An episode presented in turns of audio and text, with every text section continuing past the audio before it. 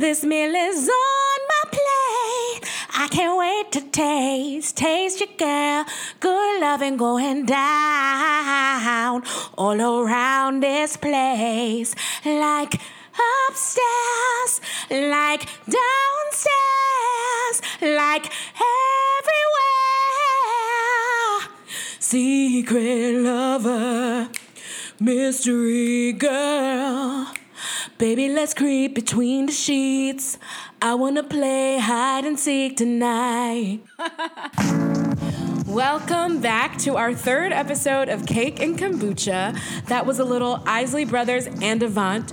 Do not forget, Avant was there too.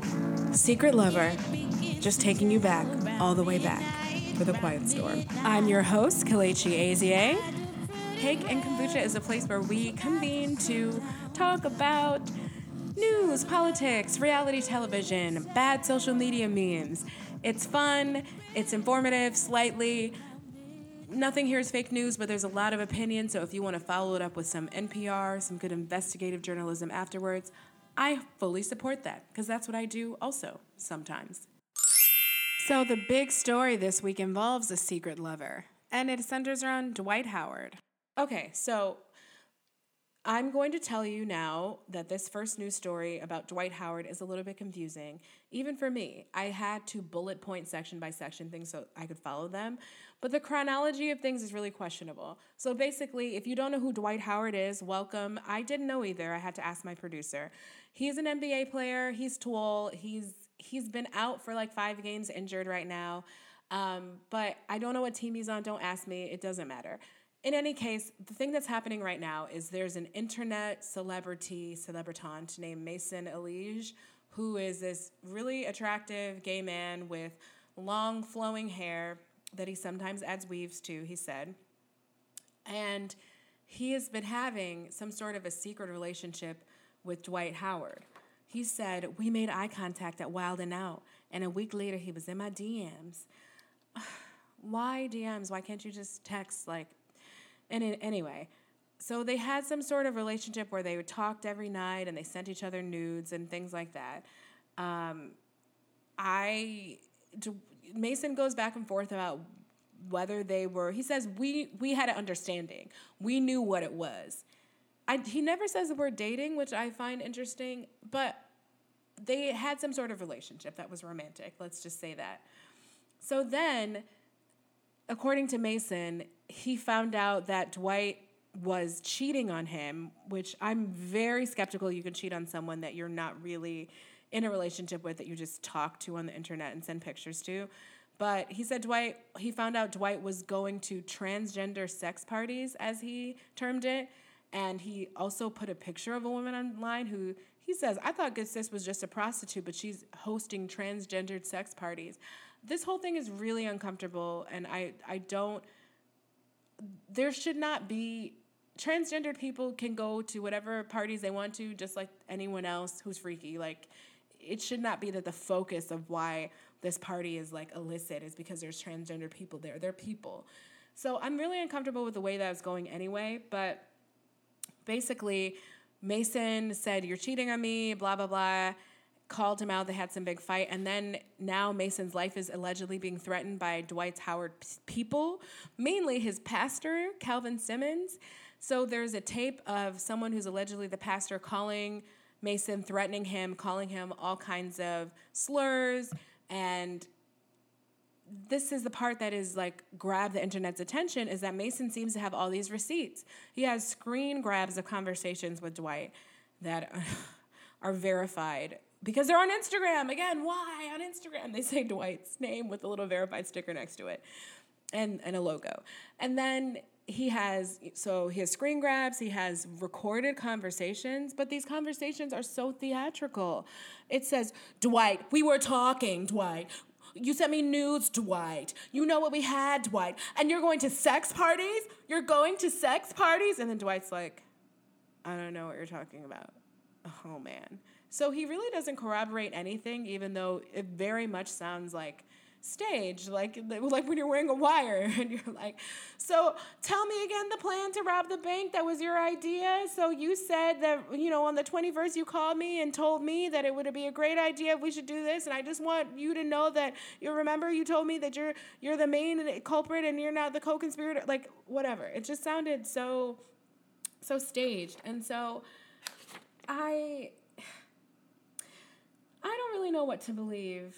I mean, I think it's really, really gross for Mason, who he is a his gender expression is that he like wears makeup and and has long hair and stuff, but he he wanted the internet to know and he made videos about this. I'm a man just so everyone knows I'm a man.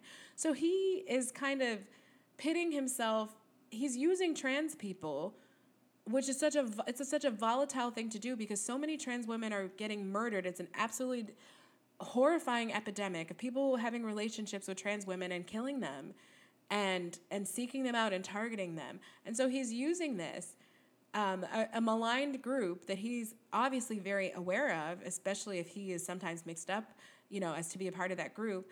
And he's kind of using that hot button to. Is he using it to make threats against Dwight? I'm not sure. I feel like it's it seems like to me he made up something really messy. Or even maybe if it is true, he planned on exposing Dwight with something that he felt like would be something that someone would want to keep private, that you could extort money from them for. Because it doesn't make sense to me. Whenever they asked him to sign this NDA, I don't understand why he already had this stuff recorded. And even on his Facebook Live video, he says, It doesn't matter why I recorded it. I felt like I should record it, so I recorded it.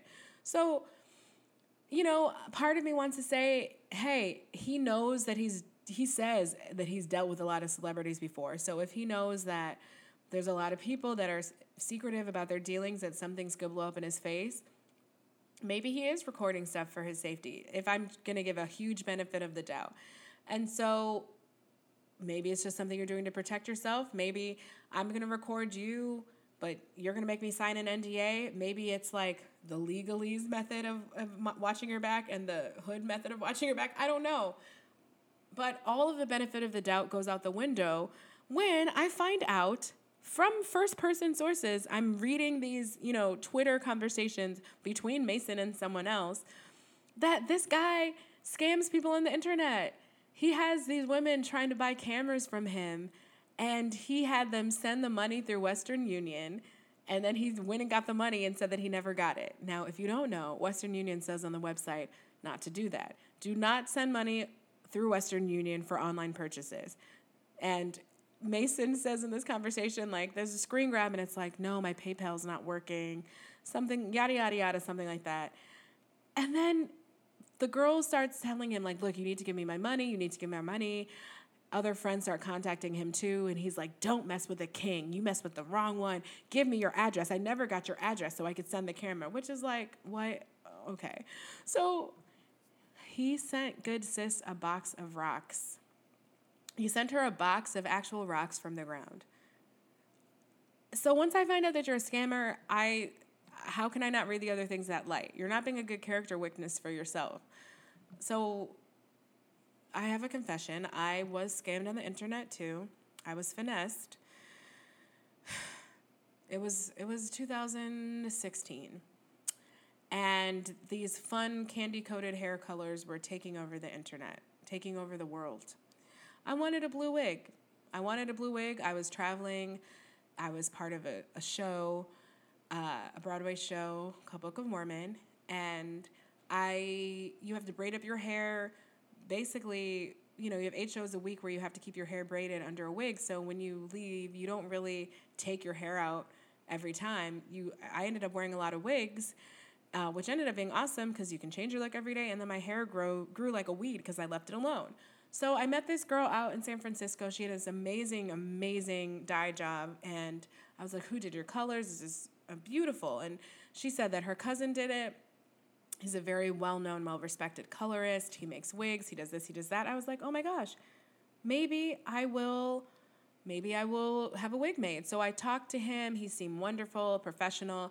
He told me where to buy the hair um, from Maven. If you guys have heard of Maven, it's like it is, you know, sometimes stylists will have a kind of like they get a kickback for sending their clients to buy the hair from there. So I bought the hair, sent it to him. I was gonna get two wigs. One was this lovely shade of blue, and another wig was this kind of like ombre blonde that Sierra had kind of a messy bob like that at the time, and I and I wanted it. I love a bob. And he took my money for both wigs and only sent me one wig. He kept $300 of my bundles. He just kept them. It's infuriating. The violation that I felt, I did what I was supposed to do, okay? It wasn't that sketchy. It was kind of a, a very like regular channel to send things. It wasn't Western Union. And this man just took my stuff. So he's essentially just robbed me of $300. And I confronted him. I asked for it. I just, I pleaded. I implored, like, hey, I gave you this. Why would you just not do it? And I could have taken him to small claims court because we have in writing our agreement, like, I'm sending you this so that you get this. But instead, I just let it go, sort of. I mean, I, am reliving it right now with you, so I obviously haven't let it go. But I, I would have had to fly back to California to sue someone. I don't live there. It was just, it didn't work out. But I, I can't really remember his name because I blocked it out. I black out when bad things happen to me.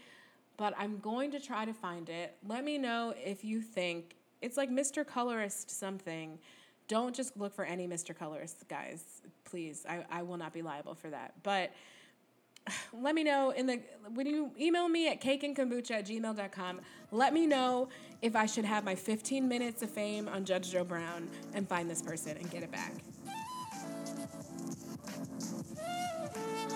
judge mathis judge mathis judge joe brown is off the air not all middle-aged black judges look alike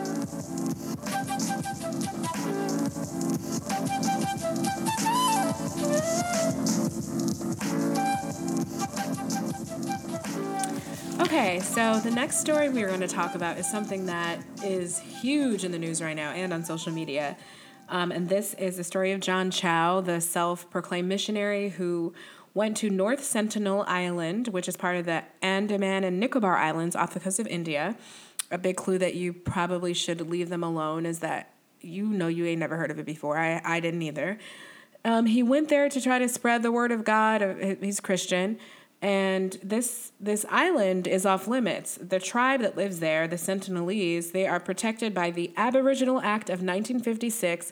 No one is allowed to go there because they've been isolated for thousands of years, and the risk is huge that any contact with the outside world could completely wipe them out from diseases. They're also very hostile documented to be very hostile to to anyone trying to get there. So it's illegal to go, it's off limits for their protection, and they clearly don't want you there. And this is the agreement with the government of the Sentinelese Islands, which I, th- I think is also protected by in the Indian government. Um, it's just that's the way it is. So this guy, he decides that he has to go there to spread the word of God. He tried twice. The first time he went with gifts of fish, I believe which I don't know why you would bring fish to people who mainly eat fish on an island surrounded by water. Um, and they shot arrows that went through his Bible. Now, some people would think this is a clue that this is dangerous, but instead he thought, like, well, God protected me because he hit my Bible, so I need to go back. So he went back and he was killed. They shot him with arrows, and he he's killed. And now, uh, evangel- evangelical groups are trying to campaign to have his body found and picked up, whereas anthropologists and uh, government officials from over there are saying like we really should leave it alone because it's dangerous to send someone else.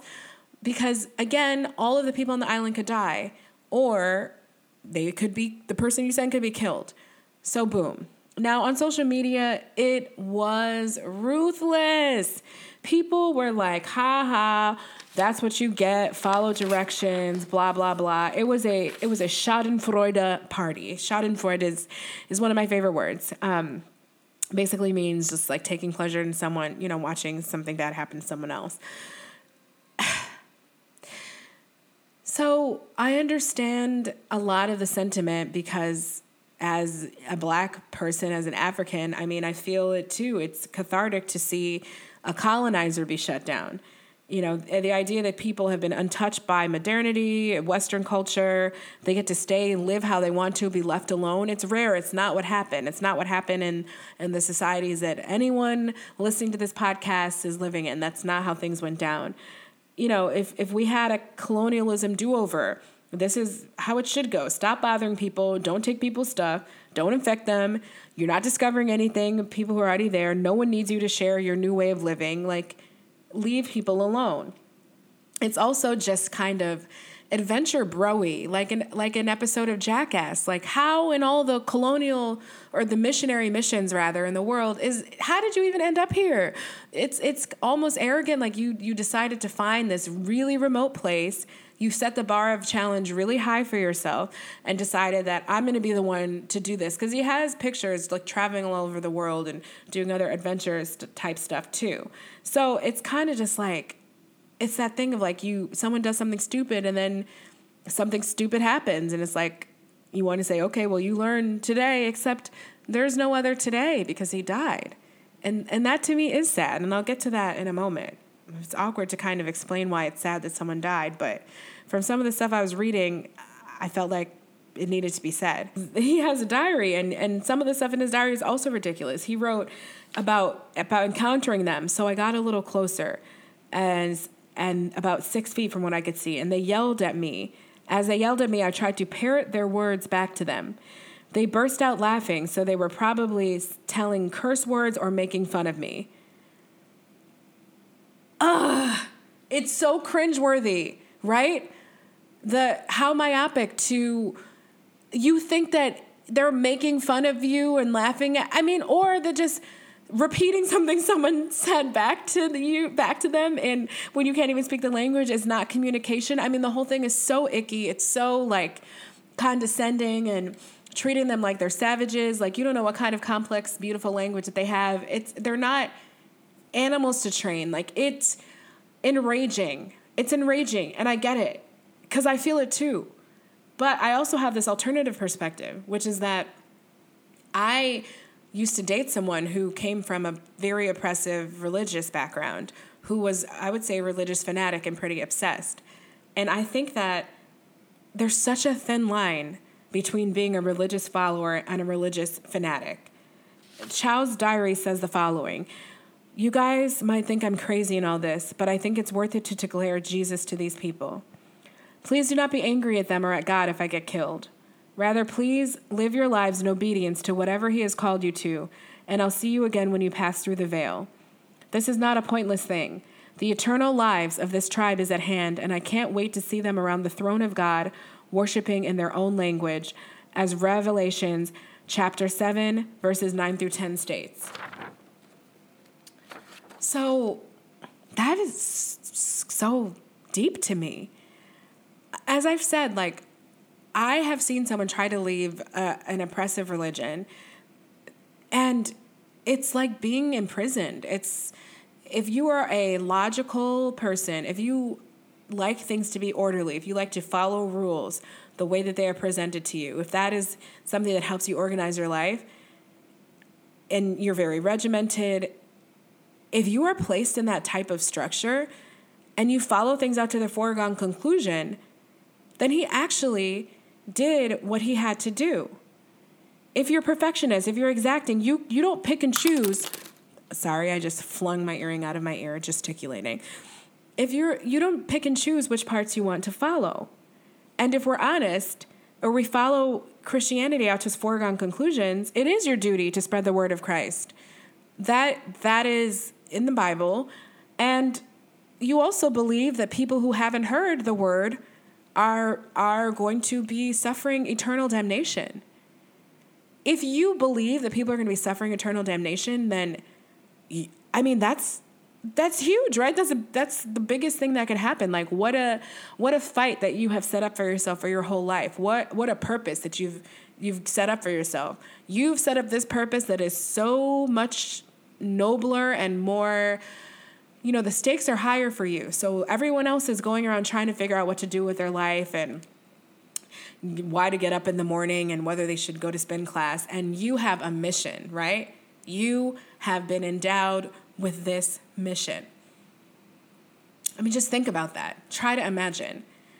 I, part of me feels sorry for him as I feel sorry for my ex because if you are imprisoned by something like that, I don't think some people can let it go. They don't have something in their brain is not set up to allow them to to pick and choose. They can't live their life with that type of inconsistency.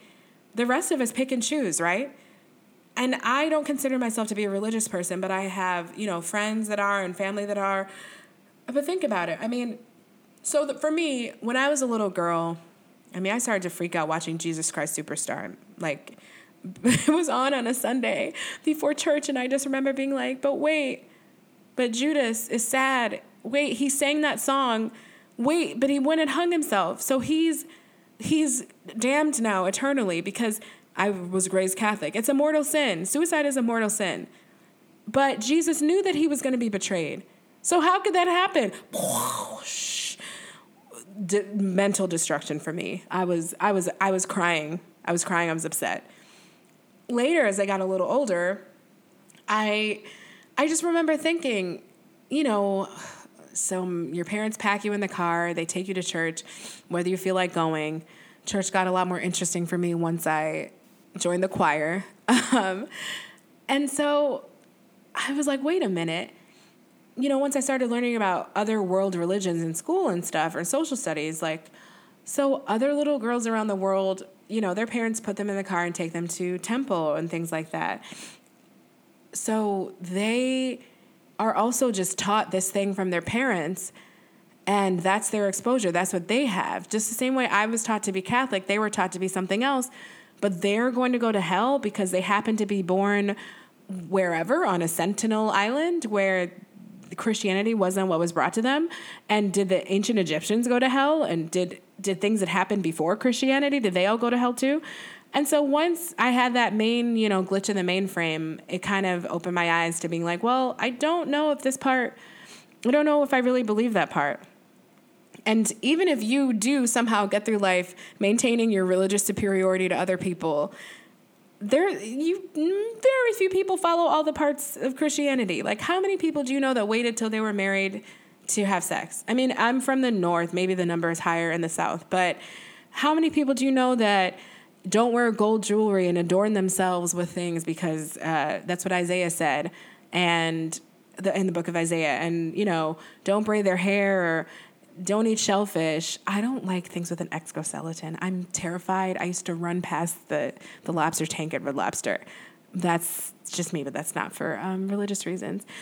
So, I mean, that's basically it. I feel like some of us have the mental fortitude to integrate this into our lives in a way that it we pick and choose things. We have self preservation. And John Chau didn't. So the story is just both ridiculous and sad. It's, it's a waste of life.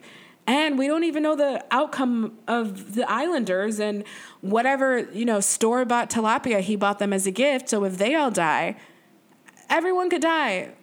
For what? And that is the spin that I wanted to put on that. It's a little bit more serious than you might have heard me get so far in the long three weeks that we've been together. But yeah, it's just something that was sitting with me that I wanted to share a different take on that story. La la la, la la la, don't say goodnight. It's a Ronald Isley transition to the next section, y'all. So, what is that story? What do they say? a demented clock strikes right every other week. A dementor will suck your soul, but then the third time they'll leave you alone. This is pretty accurate when you think about Azealia Banks. Azealia Banks, ugh, she makes good music and it's so annoying that she is such a wildly inappropriate human being. I mean, coming after 15 year old Disney stars. You know, she called um, Zayn Malik a, a sand camel jockey or something like that. Like, girl, what is you doing right now? Her latest business venture is a is an I don't want to say butthole because I feel like that's middle school lingo, but anus lightning also sounds crazy. But that's what she's making. She's making soap right now to bleach, tighten, and lighten your anus. She also uh, was a proponent of bleaching cream. She could have been on the segment last week where we talked about uh, uh, what's her name? No, really, what is her name? Ooh, she must have done something wrong to me too because I blocked it out. Blac Chyna, Blac Chyna, Blac Chyna. Yeah, so you know, it's it's very strange. It's very strange. However, she had an internet clapback that was so so specific that I felt like my eyebrows were singed off and I spent a lot of time trying to grow them back just so the eyebrow ladies can tell me that there's holes in them and they're sparse. I don't they just grow that way. Leave me alone. That's why I'm here. I'm trying to get it in a nice shape so that I can fill it in like I need to. Anyway, I felt like I had no eyebrows. It was so exacting and yikes. Okay, I'm going to read it to you. So, someone wrote to her, Christ, you're unattractive. Sick bolt on though. Good call with those. I don't know what that means, but he told her she she was ugly. And she's not an ugly girl. No one can say that. And this is what she said to him. You know, there are two types of American white men. The fat, inflamed, blistering red pork juice dripping kind of white men who think they're as charismatic as their more attractive counterparts, yet always smell like axe and garlic, have gout, frequent their local 7 Eleven. Then there are the unassumingly charming white men with human color skin, visible necks, healthy cholesterol levels, and full heads of hair. When I close my eyes and kiss them, they smell like sugar cookies and their lips taste like marshmallows. You look like your lips taste like envelope adhesive and bacon bits. You would probably burp Slim Jim and oppression into my mouth. Rest assured that you never have to worry about an unattractive me hassling you for any FaceTime. Begone, Elmer Fudd. Wowzers. Wowzers. Wowzers. You look like your lips taste like envelope adhesive and bacon beats. Bacon bits. you would probably burp Slim Jim and oppression into my mouth. Who thinks who oh the juxtaposition of of envelope glue and then processed meats and oppression. Oh goodness. Girl, you are such a good writer. Why do you spend so much time getting spit on by Russell Crowe and starting fights? Oh, anyway, I don't really have anything else to say about that except it was funny. Um, I just don't understand why he started it. That is that was my main takeaway. Why is it I rarely rarely do I see conventionally attractive um, looking men telling women they're ugly on the internet. It's it's almost always people that do look like Elmer Fudd, like this dude. What gives you the right? Am I really supposed to believe if Azealia Banks wanted to go out with you that you wouldn't jump on that opportunity? She's beautiful. If you didn't know anything about her antics, and even if you did, because you look like Elmer Fudd. I don't get it. It's such a common common thing, and it's so weird. I also just don't get the trend of telling celebrities that they're ugly. Why is the internet like this? Why, when you have direct access to someone, do you just tell them that they're ugly? They can see that. That's me. Stop it. But really it's bad around midnight.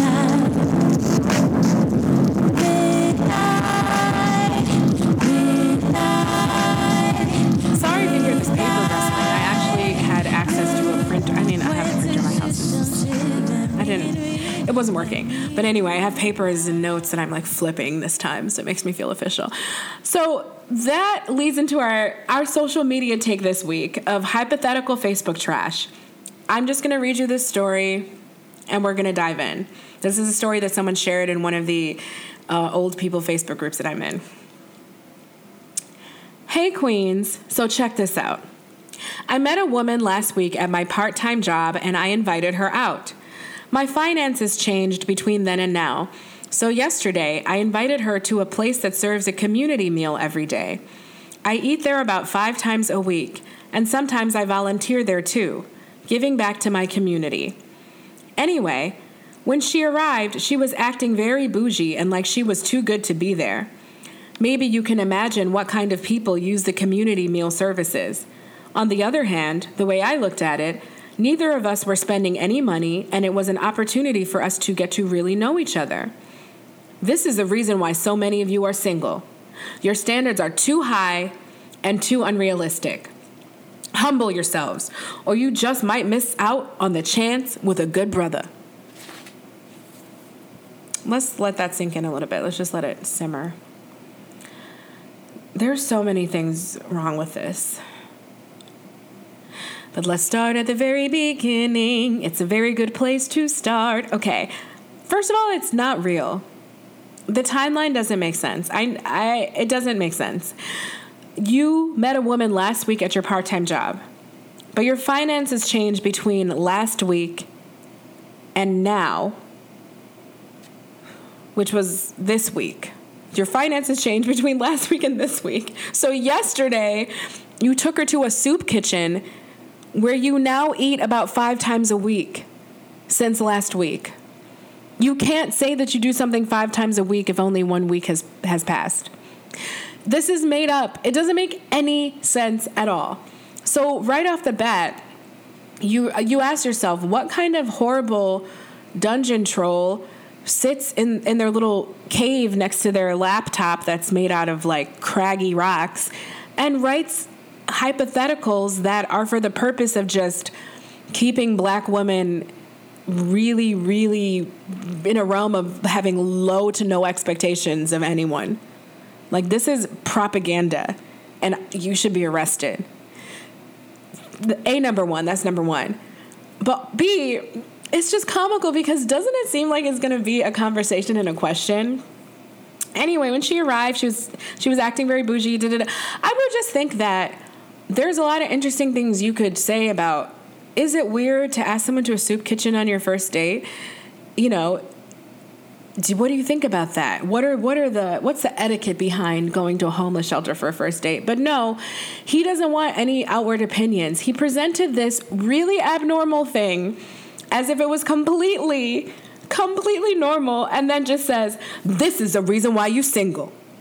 Your standards are too high." Okay. Um, we it it kind of just that part just kind of kind of hurt. It kind of jumped out at me. I I wasn't I wasn't ready.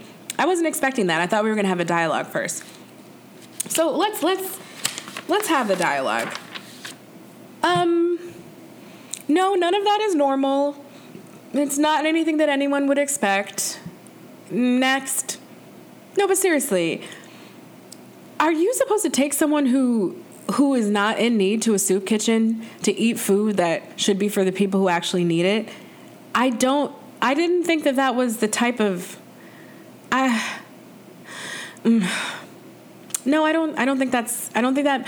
I'm gonna venture out on a huge limb and say that it's your standards are not too high if you don't expect to go to a homeless shelter for your first date.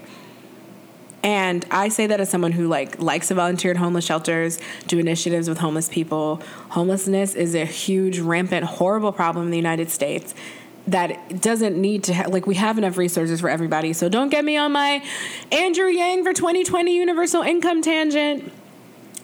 I just think that this is such nonsense though. It's not real. So you made it up to serve a purpose. Like some man wants to tell the next woman that expects anything beyond a homeless shelter for a date that she's bougie, she is, you know, what what do we do to you? What do we do to you? This is why you're single. That that's all the time. I mean, you could be walking on the street and have someone tell you this is why you're single. My favorite is when you're online talking to someone else, like dating, online dating, they say something off for you. You're just like, no thanks. I think I'll pass and then they tell you this is why you're single.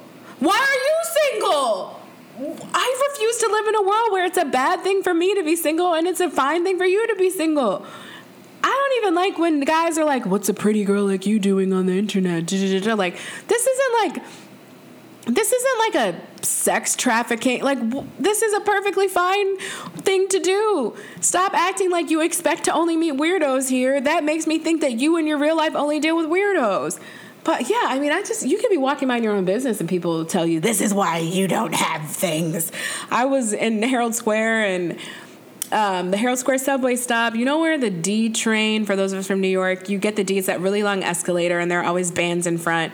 So I feel like this was the the equivalent of the like no no music, like teenagers in front of where the bands usually play. Some people breakdancing or something, and someone was like, "Hey, gorgeous," da da da, and I I said, "Hello." I, I, I, I say hi in a way that's like I'm acknowledging you, but I'm not stopping what I'm doing. I'm just saying hi. Bitch, you not perfect. Th- that's what I got. Bitch, you not perfect. I was like, well, I if perfection is the pedestal that I just fell from, I don't even know if I'm offended. I didn't even know that perfection was on the table. So thank you. No, but in all seriousness, I mean, you get this kind of thing all the time. So I mean, none of this happened. She wasn't acting bougie because she got to the homeless shelter. She just she never went. And if you are gonna do that, then it would have to be some. It would be some like millionaire matchmaker. Like, first we're gonna go volunteer, and then my helicopter's gonna pick you up and take us to Antigua, so we can, you know, like. You still have to tell somebody, wear this, wear that. This is what we're doing. It's an activity. And I still think it's a weird virtue signaling kind of activity to do. I mean, there's a way to find out if someone has the same values that you have without like throwing them into something that unconventional. But hey, I'm to assume that he's fine with being single because what I got from that is that he's single too. So they're all single.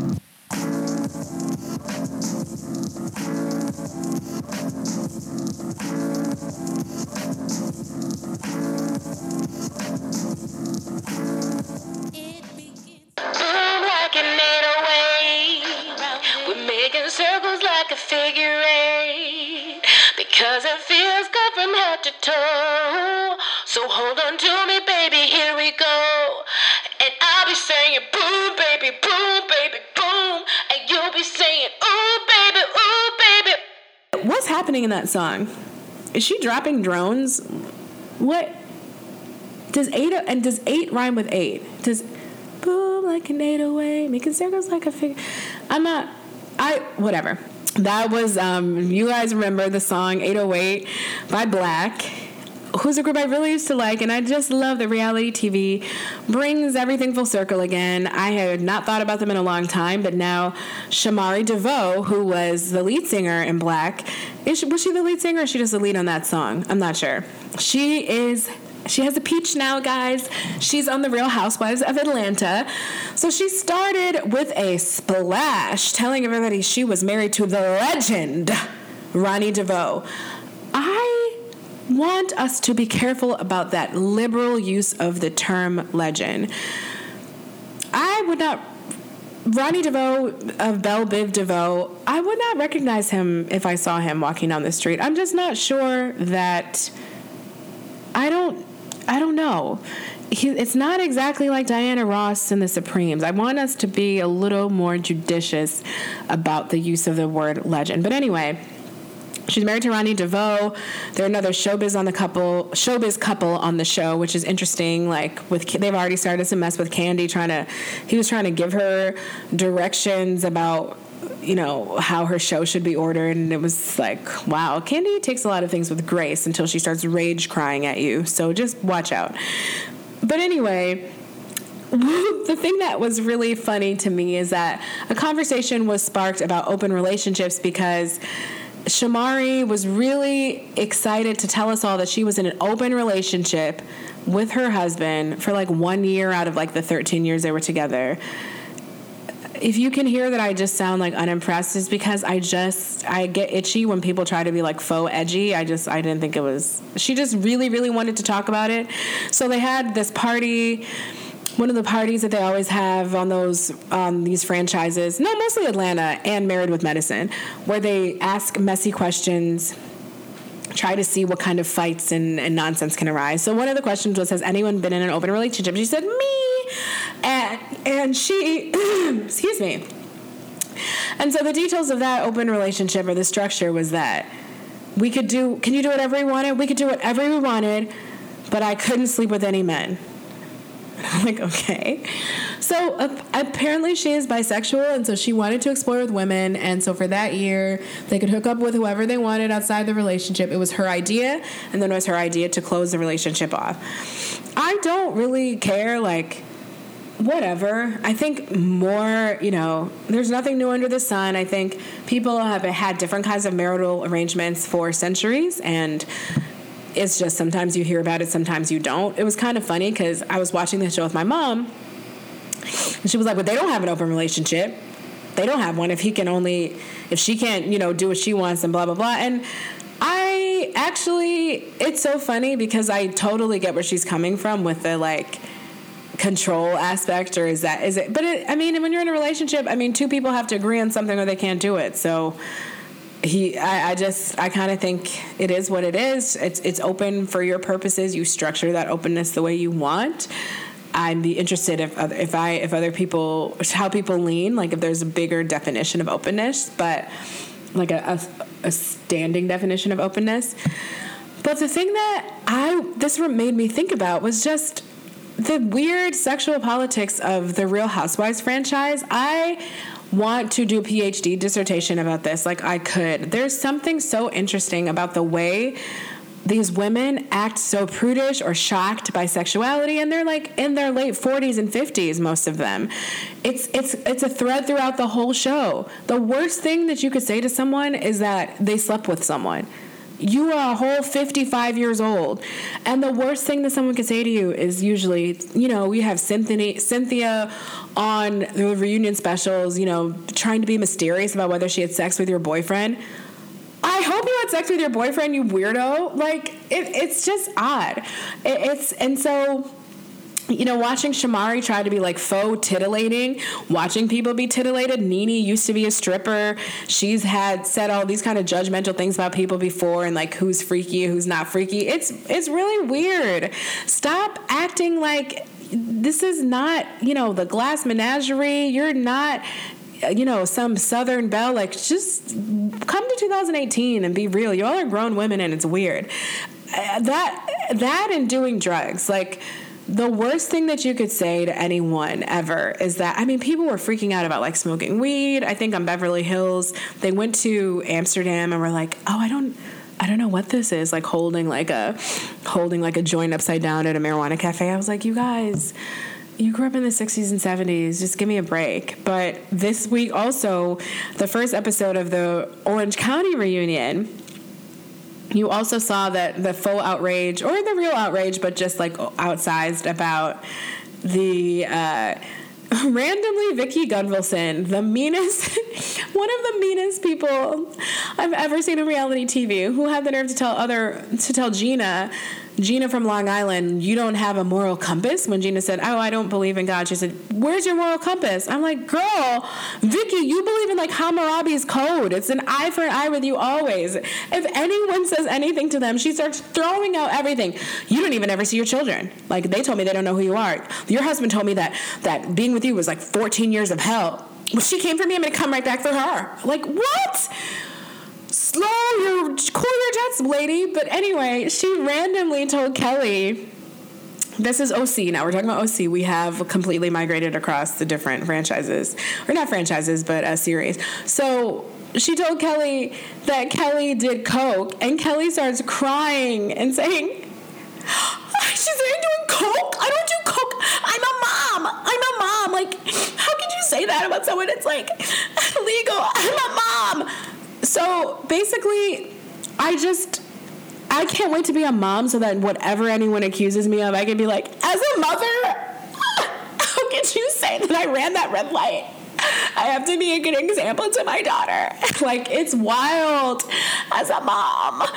Anyway, we've drifted off, but Shamari is apparently going to be like f- the edgy person this season. I don't know what that means for the season because I wasn't really I wasn't impressed. Uh, 90 Day Fiance, I watched it.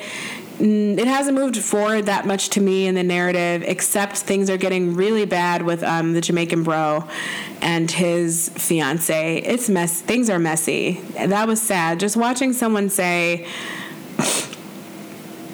she told him you shouldn't be texting anyone that's not your family if you're engaged. So I just to just be so scared of cheating that you want to sit and be miserable, like you can't keep someone from cheating on you by watching them all day.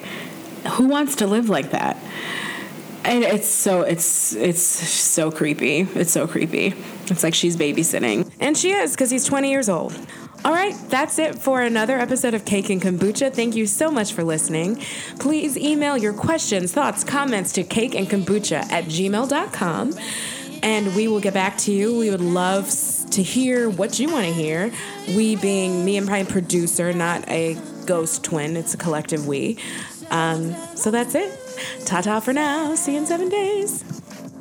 Cake and Kombucha is normally recorded in my loud New York City apartment. This week, I'm coming to you from the dulcet forest tones of North Carolina. Cake and Kombucha is produced by Jason Torres and features music by Melanie Charles. If you want to see the talented Melanie Charles in concert, check out her schedule on melaniejbcharles.com and hit up Spotify for more of her music.